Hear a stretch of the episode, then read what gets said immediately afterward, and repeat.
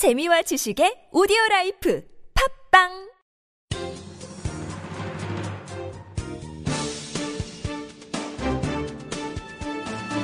일간 사설 3월 26일 목요일 경향신문 사설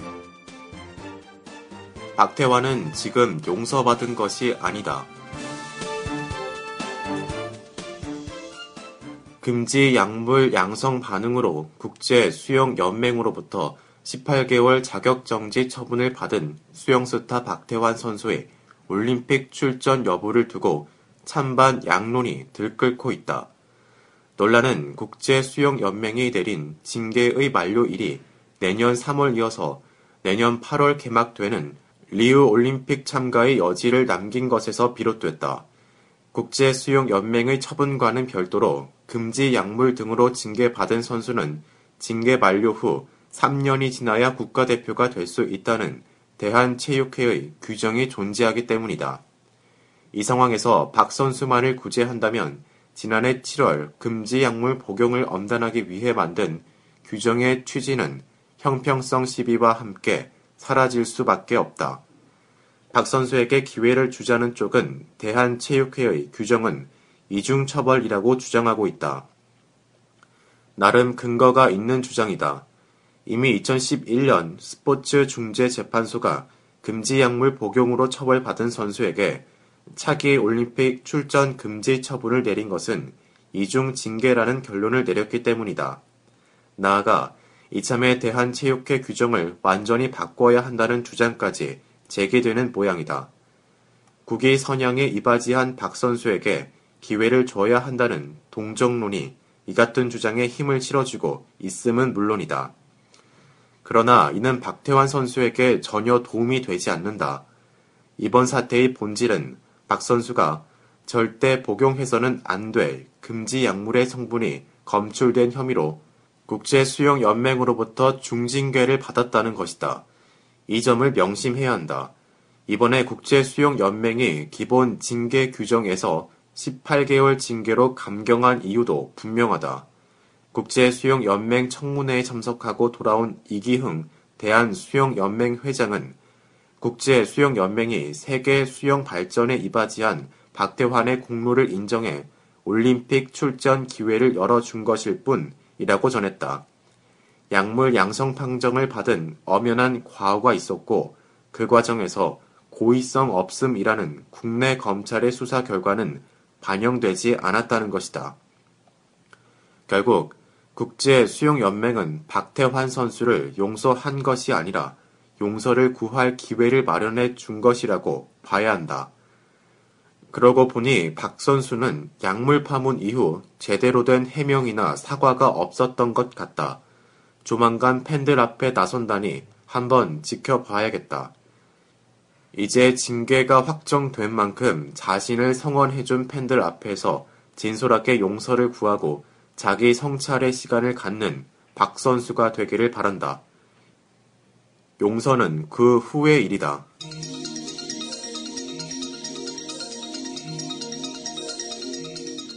한국형 블랙 기업 지표가 말하는 청년 노동의 현실.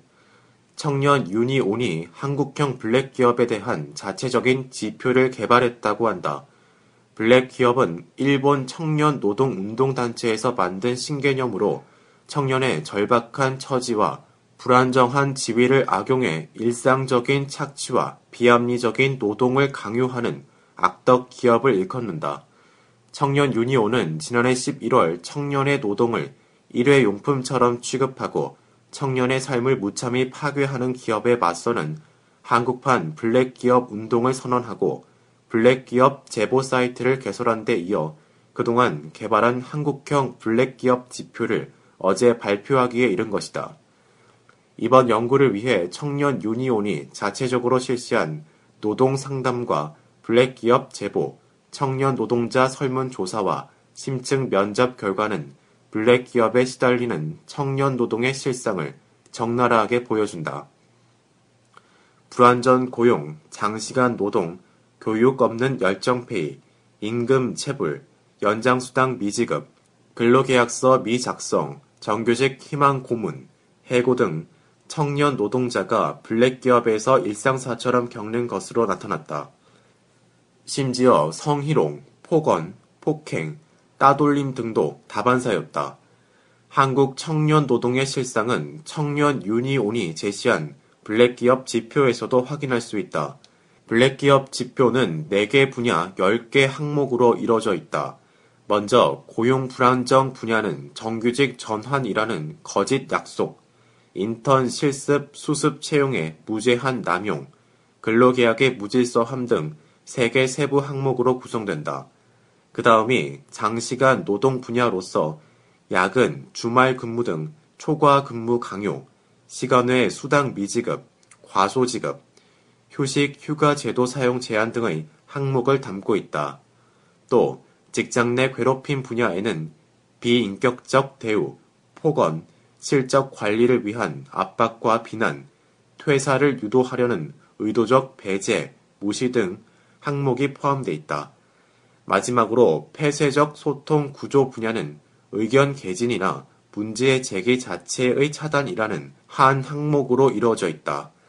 블랙기업 지표는 최근 발표된 청년 실업 및 청년 일자리 관련 지표로서도 확인된 청년 노동 문제의 심각성을 체계화한 점에서 의미가 있다고 하겠다. 지난 2월 청년 실업률이 외환 위기 이후 최고를 기록하고 지난 10년간 청년 일자리가 청년 인구보다 더 빠르게 줄어든 것이 블랙 기업 등장의 배경 가운데 하나이긴 하겠지만 이유가 될 수는 없다. 청년 유니온이 제시한 블랙 기업 지표가 블랙 기업 문제를 사회 의제로 확산시키고 나아가서 청년 세대를 블랙 기업으로 내모는 노동시장의 구조적 문제를 개선하는 논의의 출발점이 될 수 있기를 기대한다.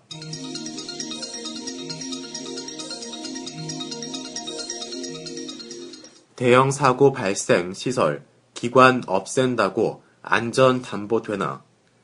박근혜 정부와 새누리당의 안전사고 대처 방식에는 큰 결함이 있다. 근본 해결보다 땜질식 처방에 치중한다는 점이다.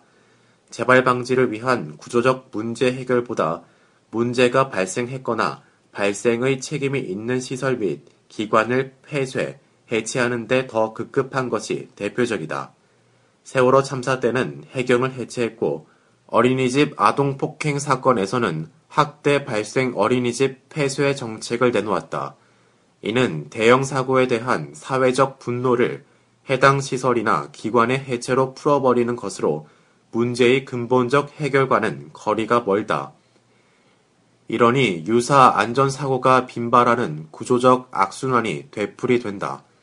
이런 고질적 관행이 새로운 것은 아니지만 이 정부 들어 심화되고 있는 현실을 진지하게 성찰해야 한다.